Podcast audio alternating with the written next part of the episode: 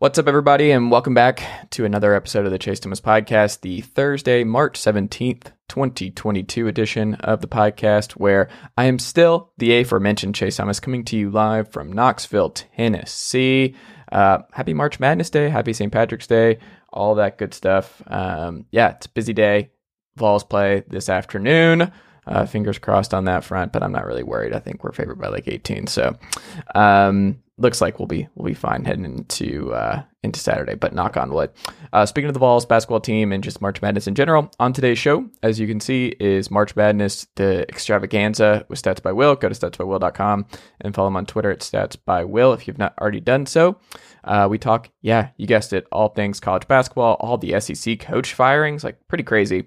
Uh, biggest March Madness snubs, uh, stats to watch out for heading into the tournament, uh, Final Four picks, upsets in the first round that you should uh, think about.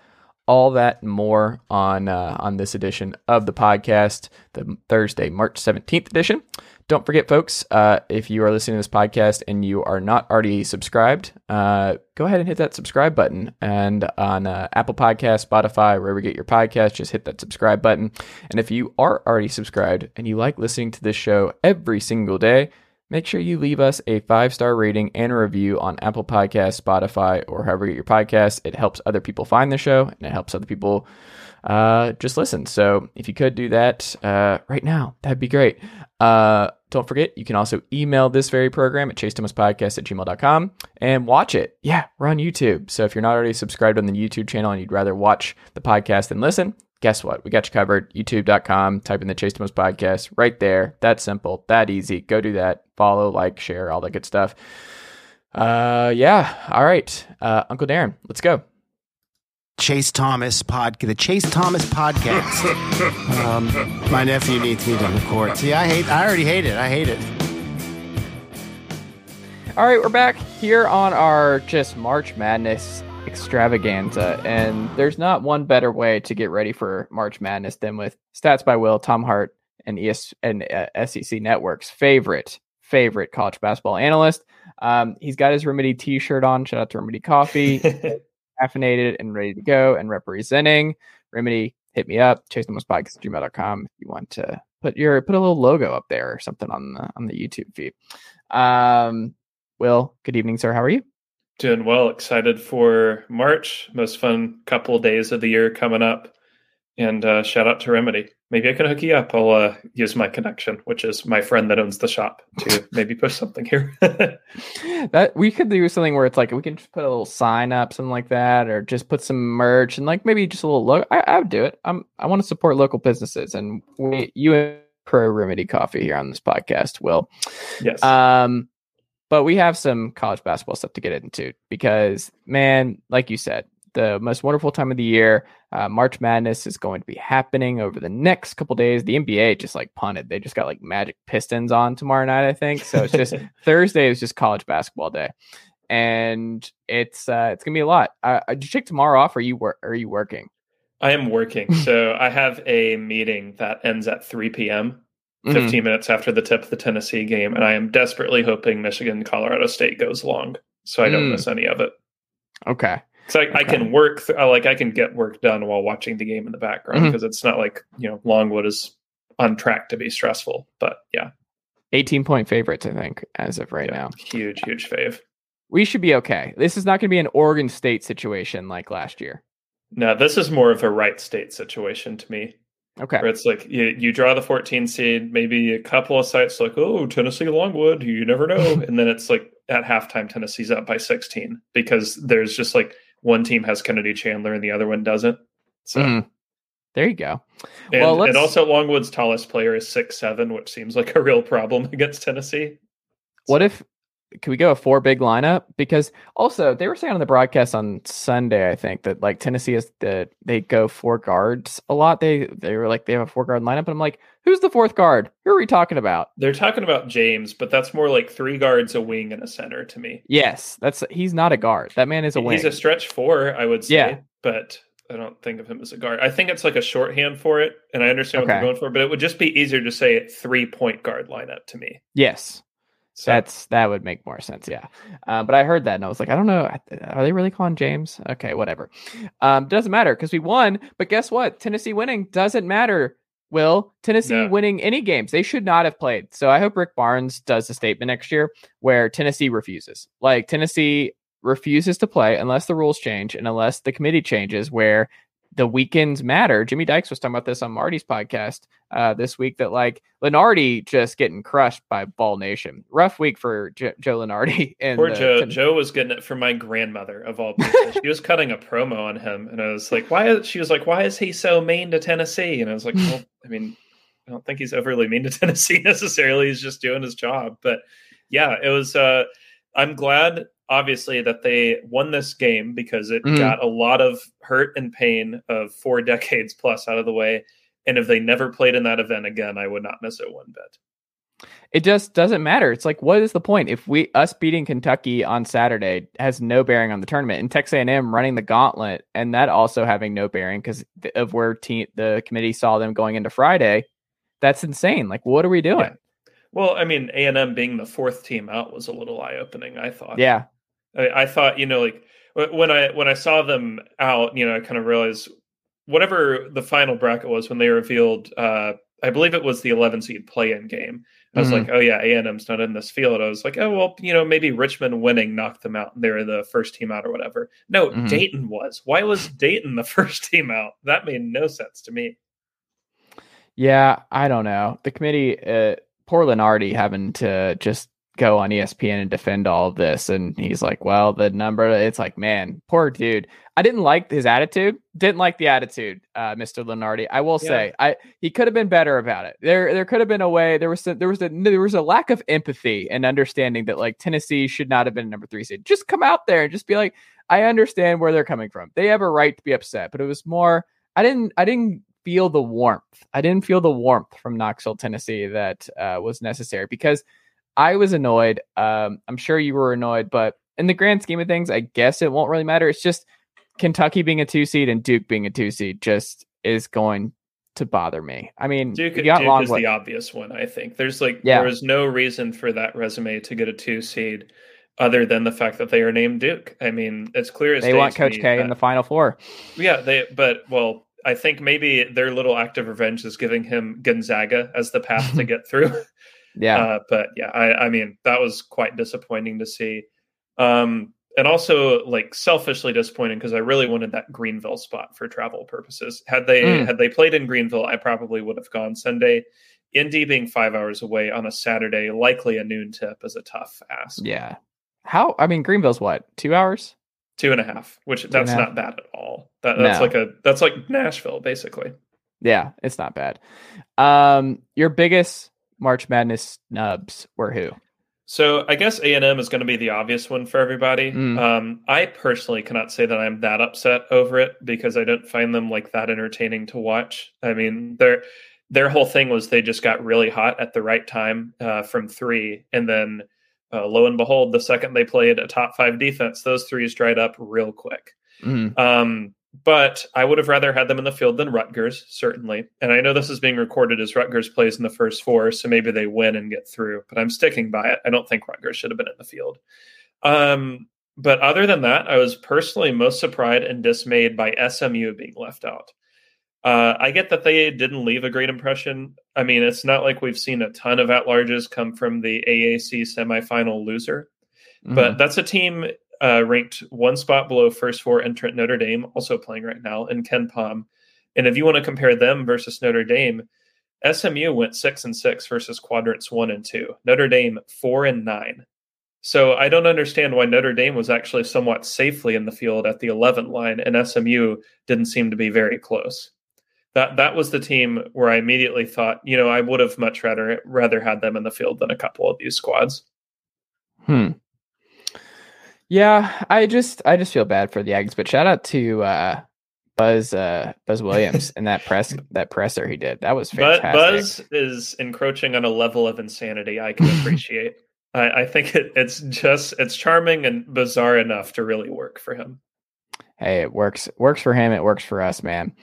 Um in terms of the first observations when you went through the bracket and you've had a couple days to think about it? What uh, what stood out to you? What uh, what have been your biggest uh, things that you can't uh, you can't shake? So I think anybody, obviously, you watch Selection Sunday, I watch Selection Sunday. The first thing I'm sure both of us thought was, man, there are some weird seedings in here. So obviously, mm. like Tennessee being a three was out there, but like UCLA being a four, I was a little puzzled by. Iowa being stuck at a five, I didn't quite get. There are some further down, like Georgia State being a 16 with like a 14 15 resume is very weird. I did not understand that one, and I really did not understand pairing them with Gonzaga. So I'm not sure what happened there, but I became even more negative on it after reading through it and going through some historical stuff. So uh, I want to shout out a guy I met years ago through uh, the Immortal Bracket Science website. His name is Mike Lineberry, and he runs this very charmingly outdated blog spot called Project Perfect Bracket. Hmm. Um, he's used KenPom's numbers since 2008, so 14 tournaments. Has a database how each team ranks out among the 56 team seed group at each line. Uh, I'm going to read off these rankings for the one through four seeds to you because I think it's going to hammer home just how weak uh, the top end of this field as compared to previous years. So one seeds. Okay. This is out of 56. Number 11, Gonzaga. Mm-hmm. 50, 51, and 52. Arizona, Baylor, Kansas in order. Hmm. Two seeds, again, out of 56. 36, 37, 45, 47. And then at the three and four line, so you have Tennessee and Texas Tech holding up the their end of the the bargain on the three line, right? You know, seven and I believe ten for Texas Tech. You have the worst ever three seed, uh, at least in terms of efficiency margin, with Wisconsin, and then you have the worst ever four seed period with Providence. So hmm. that's the top four seed lines. The top th- line, that's three of the seven worst teams to hold a one seed in the last 15 years the two th- worst three and four seeds, and even going further, Colorado State, 54th out of 56 among the six seeds. Michigan State and USC, two of the five weakest seven seeds in 15 years. Only two seed lines have three of their four teams in the top 30 of those samples, and it's the 13 and 15 lines. So I think that's why you're seeing uh, bizarrely good odds for 13 seeds to win a couple.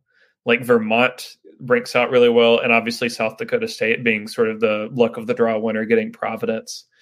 Uh, I would look for 13 seeds in particular to overachieve, and I think three seeds will too, because you know on the whole it's not a bad group. I mean, 10 mm-hmm. obviously Wisconsin brings down the average, but like Tennessee seventh, Texas Tech tenth, Purdue thirteenth. That's a pretty solid grouping, and I think at minimum that's like two teams in the Sweet 16 and probably one or two in the Elite Eight, if not further. Are you surprised to see a lot of people put Tennessee in the Final Four? No, I, I think this is sort of a recency bias thing, which is unfortunate because I thought before the tournament Tennessee was going to be a phenomenal value pick for the Final mm. Four, and now they're just kind of like fine. It's it's like you're not really making much. You would make a lot more if you picked Houston, but um, I, I, I, don't like I our chances against a, Villanova. Like I just if we get Villanova later on, I just I don't think that goes well. Well, what if they don't play Villanova? What well, that's what I'm saying. Like we need that's what I'm saying. We need Villanova out. Like if that, I think it hinges on Villanova. Like I think if that I, I can't shake Villanova. Like I don't like that matchup for Tennessee at all. See, I, I like it a lot because I think Tennessee completely fixed the offense since the time they played Villanova. It would be a much better and competitive game. Do you think it's fixed? Around. Which part of what, the the five the five minute it, just scoreless drought we had over the, like we we're still doing the droughts. The droughts but, are still a part of it. Runs to go with it. Tennessee's True. runs offensively are counterbalancing those dry spells, and every team yeah. has dry spells. Even Gonzaga does from time to time. Uh, Tennessee's just happen to be pertinent because we watch every game. Maybe that's um, what it is. I think that could be it because it, it does happen to like every other game for Tennessee where you have like a four plus minute spell of no scoring, but then that's counterbalanced with like a very quick eight nothing run that's just Chandler and Zeigler scoring. So yeah, I, I it's think been a lot of Chandler, Tennessee, man. KC yeah, has played so well.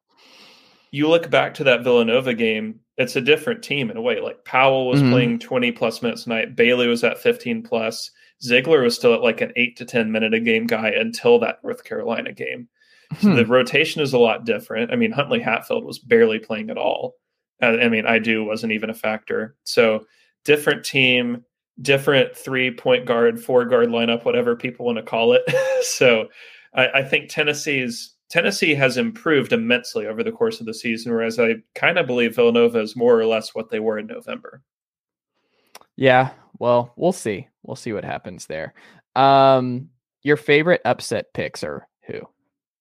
Um, I, I have five for the Okay. round of 64. So Michigan over Colorado State is a very easy one because Michigan is the only uh, 11 plus seed favored in any of these games. So Mm. uh, I think that one's just like a pretty obvious, you know, I don't even have to think twice about that. Devonte Jones being out with a concussion is a little worrisome, but I mean, I just think Michigan's straight up the better team.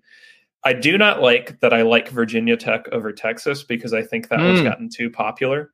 I noticed today that over half of people have picked Virginia Tech on ESPN, and I was thinking that is Huh. unusually high for an 11 seed. And I think it's because they had the run. But I mean, Virginia Tech's legit. They're up to, uh, I think, 19th in ESPN's BPI, which is crazy for an 11 seed. Mm-hmm. Um, so I the, I like that one. Uh, I was sadly happy that Indiana beat Wyoming last night because then it meant I could pick Indiana over St. Mary's. I think Indiana's just they're they look pretty good at the right time. Jackson Davis. I don't really know who on St. Mary's is going to check him.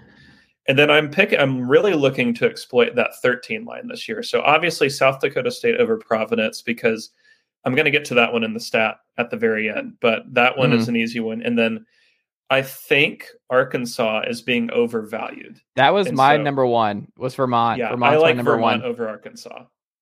I, I just, you know, we got to watch Arkansas a lot being SEC basketball viewers. And Yeah, you want to talk about Tennessee having some dry spells. when JD Note is not hitting shots, that Arkansas offense is putrid to watch. Absolutely disgusting. And against like a legitimately really good team in Vermont, those Mhm. dry spells could be really damaging. So I could see Vermont pulling off something crazy. Beyond that, there were not any deep Do you like Loyola over Ohio State? Did you mention them? yeah, but that's not. I mean, I don't consider nine over eight or ten over seven upsets. Those are coin flip Okay. games. So, but I do like Loyola. UAB Houston, and, I think, is another one to watch. uh, I don't like UAB in that one, frankly. Wow, I, I you're- loved- you've turned on Andy Kennedy. UAB frankly, I really wanted UAB to draw St. Mary's because I Oh, thought okay. that was the most vulnerable five, and so I was bummed that was Indiana instead because I don't think Indiana is fun to watch. Frankly, I was openly rooting for Wyoming last night, but um, I didn't see any moonshots I really like this year. I don't see any like 15 over twos that look notable. Like Auburn and maybe Villanova could be a little vulnerable if they have a bad shooting night, but like I don't think Duke is going to have an issue, and I don't think um, God, who's the other two seed? Whatever. I don't think they're ha- Kentucky. I can't believe we Yeah. forgot Kentucky. I don't think Kentucky's going to struggle with St. Peter's. And then No. three seed, the only one I can see being close at all is Wisconsin Colgate, Hmm. uh, just because I think Wisconsin is fake good, as I've mentioned for a month now. Mhm. Um, Greg Gard better get those fists ready. uh, uh, no, but I just I would be I would be more expecting Wisconsin to lose the next round than I would in the round of sixty four. Hmm. Who is your final four? It's the question everybody has to ask. I think. Mhm. Um, I have a rematch: Gonzaga UCLA on the left side of the bracket. Okay. Uh, UCLA is number eight in KenPom. I don't know if people know that, but that is crazy good for a four seed. And like Kentucky's odds, I don't really like because I don't think Kentucky's that complete of a team. It, it was, I mean, frankly, it's been really notable to me that Tennessee, who lost their, I think, agreed upon best center, right, in Nkamhoua a month ago, completely handled Oscar Tshiebwe all three meetings. And I know some of that is structural, right? Like some of that is just built into what Tennessee does. But the fact that Tshiebwe could not get anything going at all for any extended period of time against like Euros Plavsic Wait, and put some uh, respect Huntley on his name. But we were I know, also but, like- fouling the crap out of him, and they weren't calling it. Like it was one of those where we were physical. We were. It that was a that was a wrestling match with But Oscar. that's that's probably going to be how it's called in the tournament. I think that you think so? tournament games generally get lower foul, uh, lower amount of foul calls than regular season Mm. games because the officials they pick are typically quote the best, and they quote don't want to take over the game unless they pick friggin' Pat Adams. So we'll see. But I, I like Gonzaga. I think Gonzaga is just obviously the best team in their grouping. They initially when they did the reveal, I was like, oh man, Gonzaga Memphis, that could be spicy. But that also could be the only close game Gonzaga plays in that bracket. Because I Mhm. don't think Duke I think we're agreed upon like Duke does not look good. I think it's going to be Texas Tech that gets out of there instead. Ooh. Um, the UCLA thing is just I, I think UCLA has sort of flown under the radar this whole Wait, I thought you had for- Gonzaga getting out. No, I have Gonzaga winning the West. UCLA in the bottom left, the uh, East region. Yeah, but you can I have Texas Tech. trust Texas no, Tech's in Texas the Tech West. to the Elite Eight. Elite Eight. Okay, Tech. okay, I was confused. Okay, got it. That's okay. My bad. Um, I, I do not trust Baylor at all. I think them losing Tchamwa Tchatchoua. God, I'm so lucky I got that somewhat right. You did it. JTT, JTT. Uh, them losing him seems like a real problem defensively. I looked it up this week, and uh, since he left, they've been four points worse per 100 defensively, uh, adjusted for competition, which is like not great when you have like UCLA or even North Carolina on the horizon. Mhm. Um, and I, like I said, I, Kentucky just doesn't.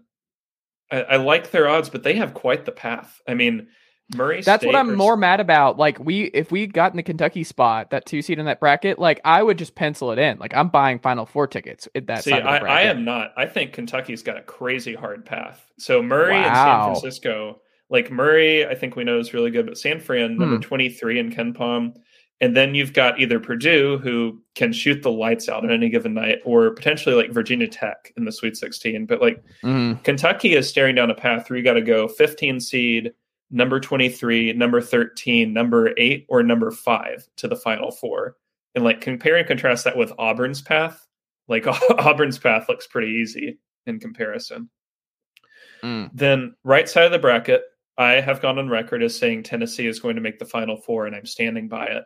Yes. Um, I do. I think part of this is just the value thing where I've noticed a lot, like ESPN's little uh, whom picked whom thing.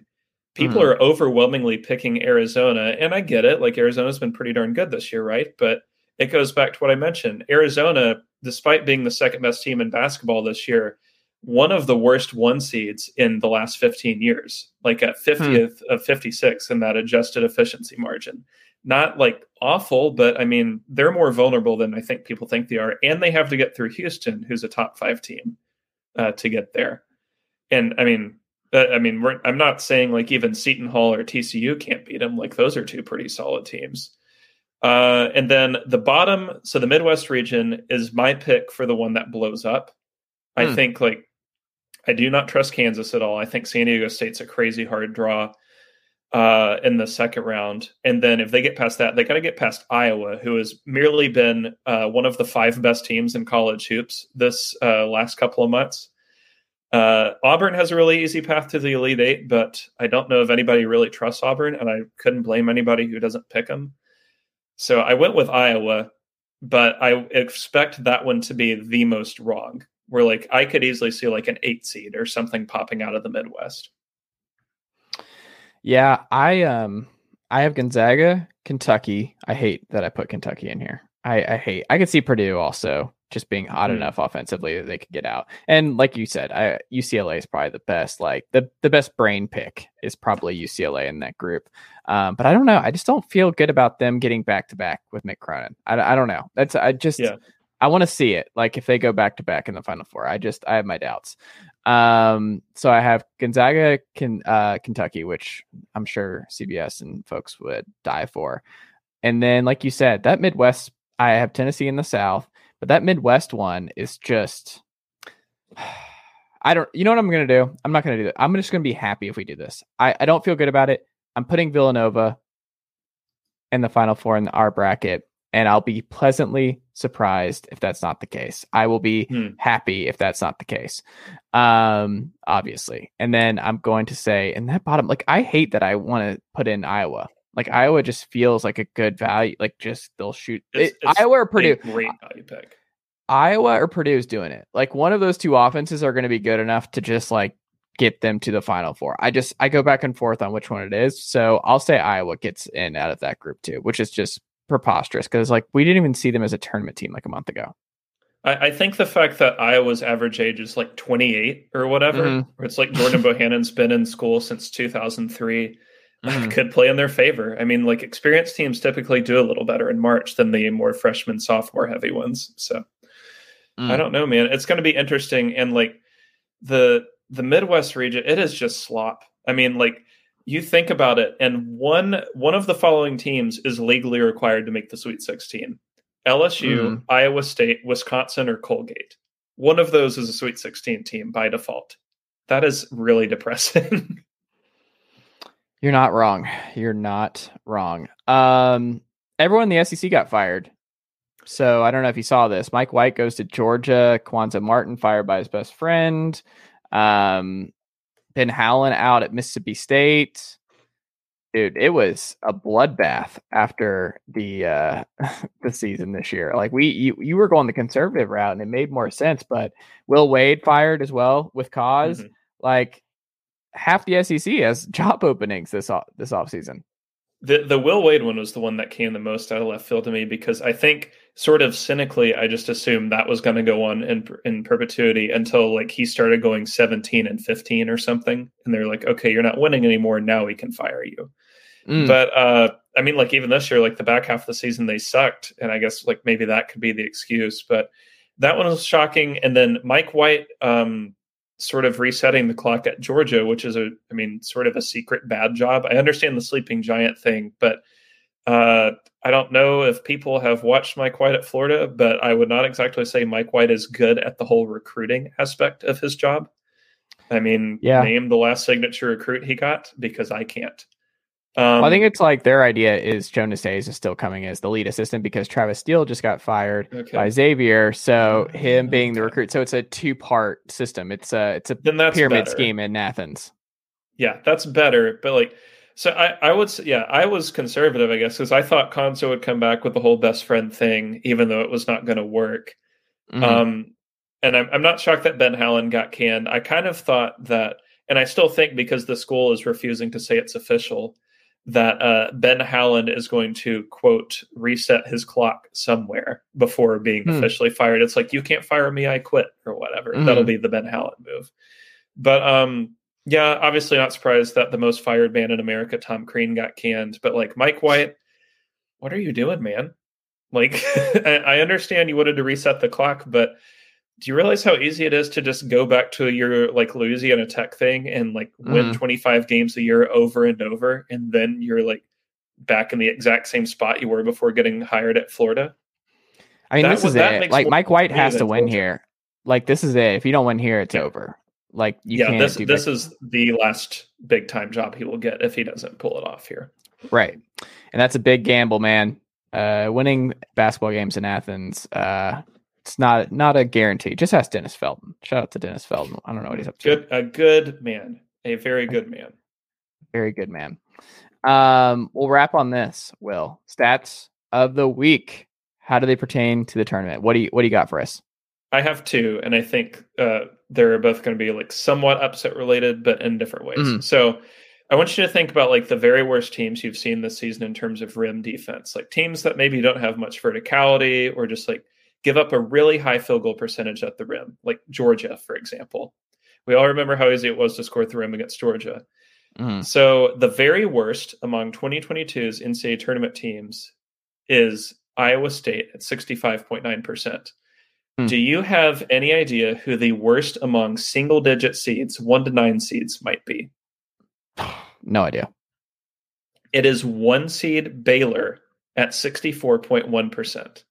Oh wow. So 46, 46 teams have entered the NCAA tournament since 2011 with a rim field goal percentage allowed of 64% or worse. 16 Mhm. of those top six seeds, one, or sorry, 17. One of those 17, 2012, 2013 Michigan, who had the National Player of the Year, made the Final Four.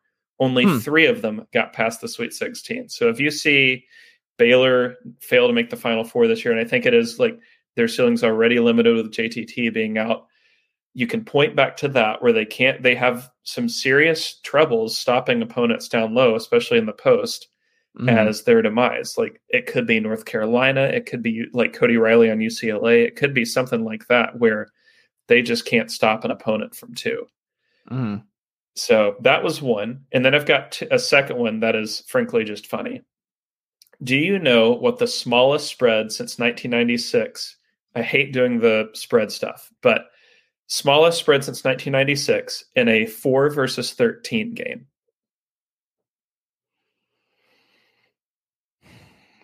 Three and a half. It is two points, and it is tomorrow's game between Providence and South Dakota State. The smallest oh, wow. in history for a 4 to 13 game.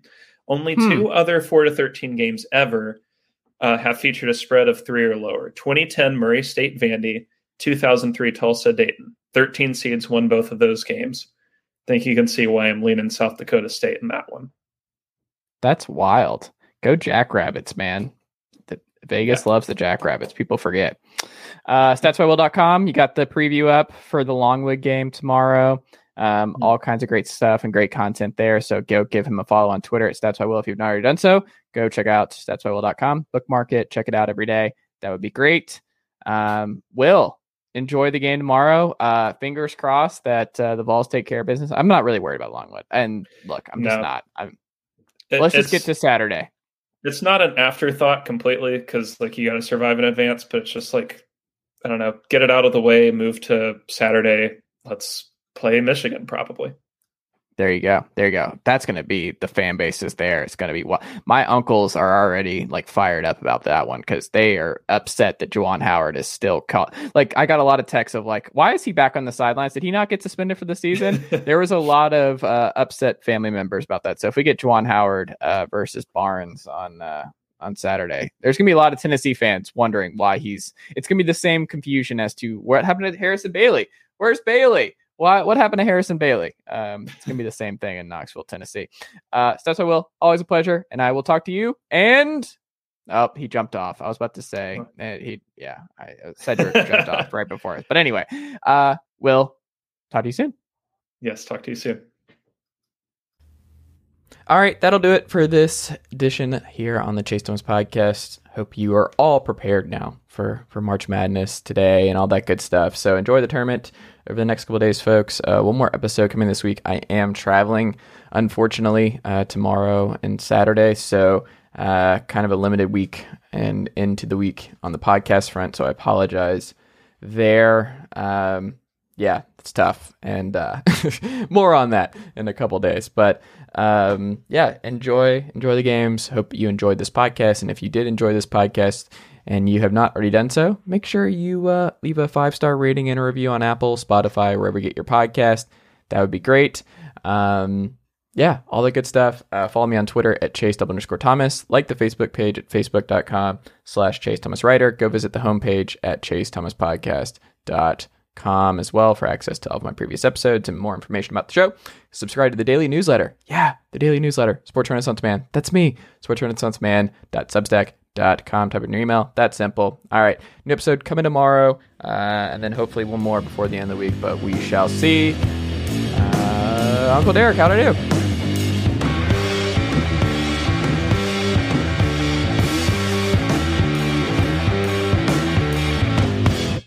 Nicely done, nephew. Chase Thomas Podcast. Hell yeah.